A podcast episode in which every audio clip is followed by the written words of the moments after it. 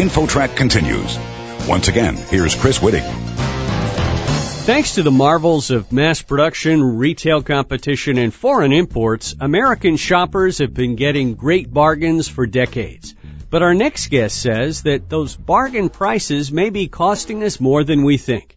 She's the author of a new book titled Cheap the High Cost of Discount Culture. Let's welcome Ellen Shell to InfoTrack. How are you? I'm great. Thanks for having me. Now, Ellen, your book begins with a look back at history, famous names like industrialist Henry Ford, retailers like Woolworth and Wanamaker, and they used economies of scale to save all of us money. And I guess the trend continues with Walmart and Target, but where did we go wrong in all this? You mentioned two captains in industry from the turn of the last century, Wanamaker and Woolworth. John Wanamaker was a haberdasher in Philadelphia who grew himself a department store empire. He invented a few things that made discounting possible. One of them was the price tag. Before we had price tags, and we didn't until about the turn of the last century, you really couldn't have a discount because the prices were not fixed. They might be fixed in the merchant's head, but they weren't fixed on the merchandise. So there was a bargaining that went back and forth.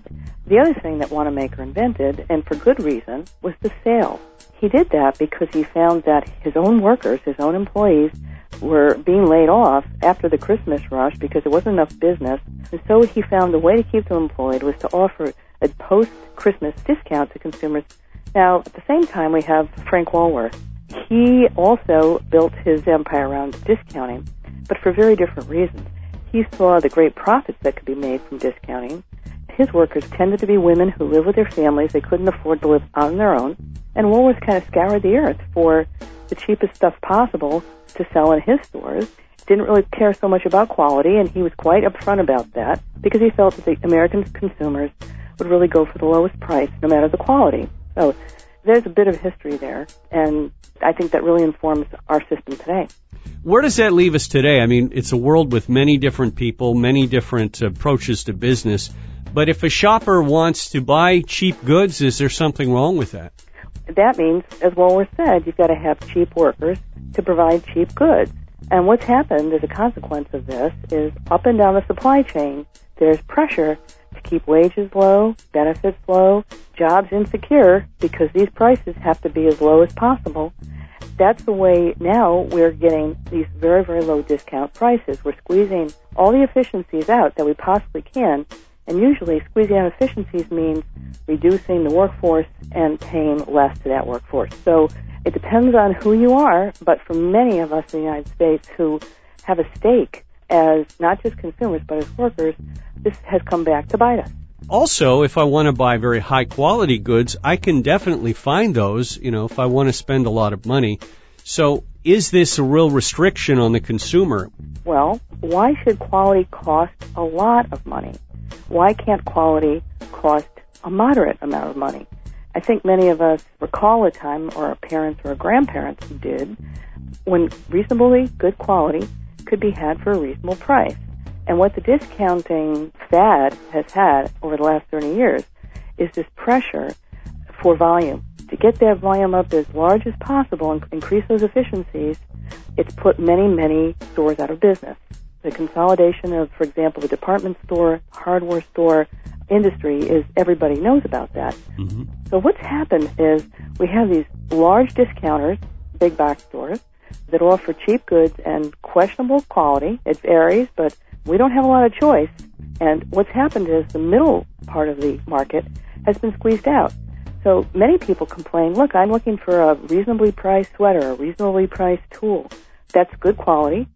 And they're finding, you know, I can't find that. I find the cheap stuff in the discount stores, and I find that expensive stuff. So what I argue is that we've been told to think if we want quality, that's a luxury we have stopped expecting quality in many of the things we buy. And let me give you just a little bit of a thought experiment.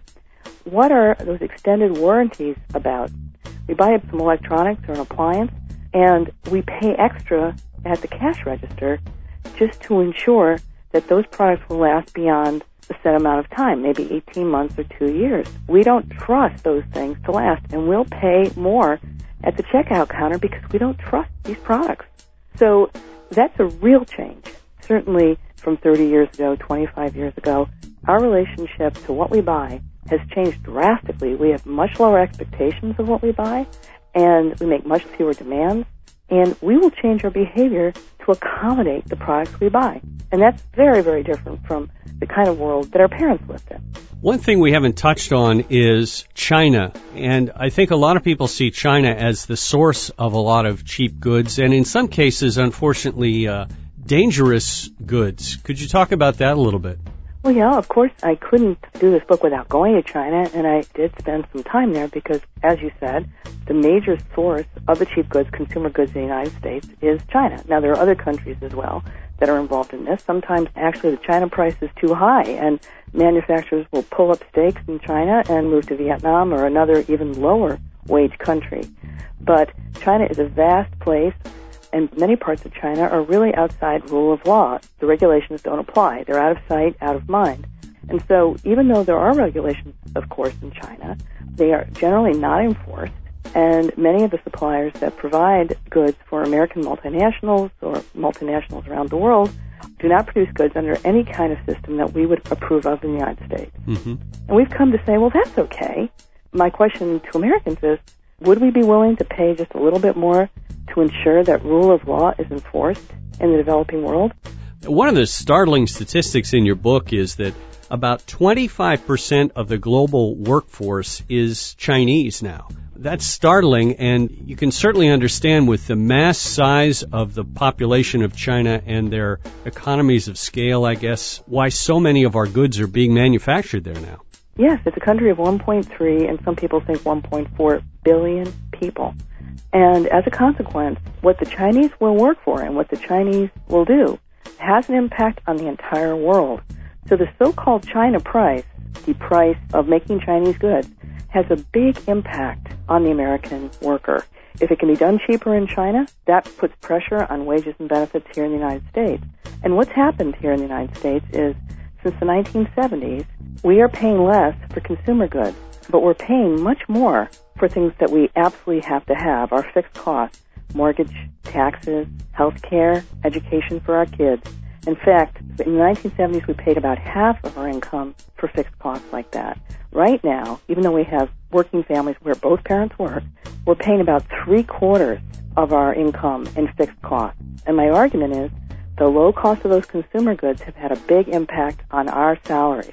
With all of this bargain hunting mania that permeates our country, where do you see all this going? Is there a solution?